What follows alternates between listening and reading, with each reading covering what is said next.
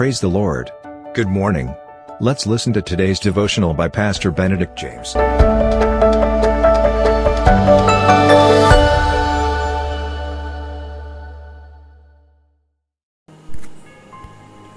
Very good morning once again. Greetings to you in the supernatural name of Jesus Christ.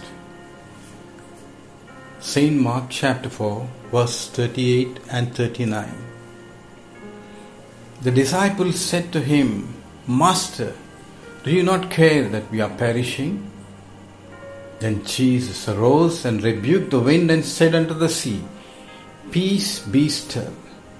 The wind ceased, and there was a great calm. Jesus said unto them, Why are you so fearful? Where is your faith? Your integrity in me?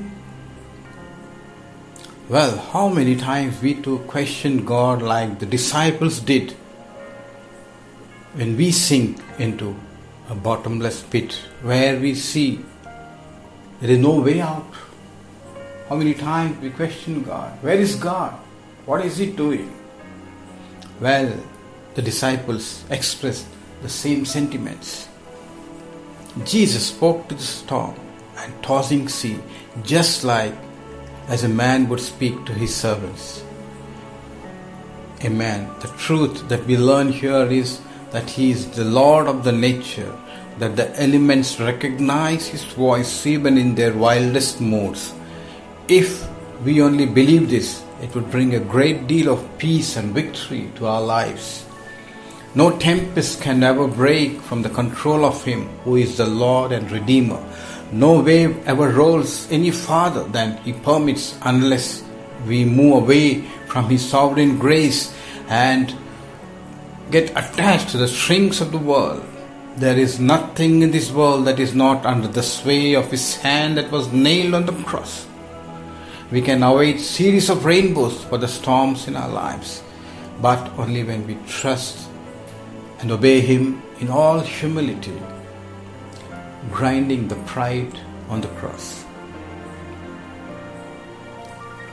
Let's pray. Living Heavenly Father,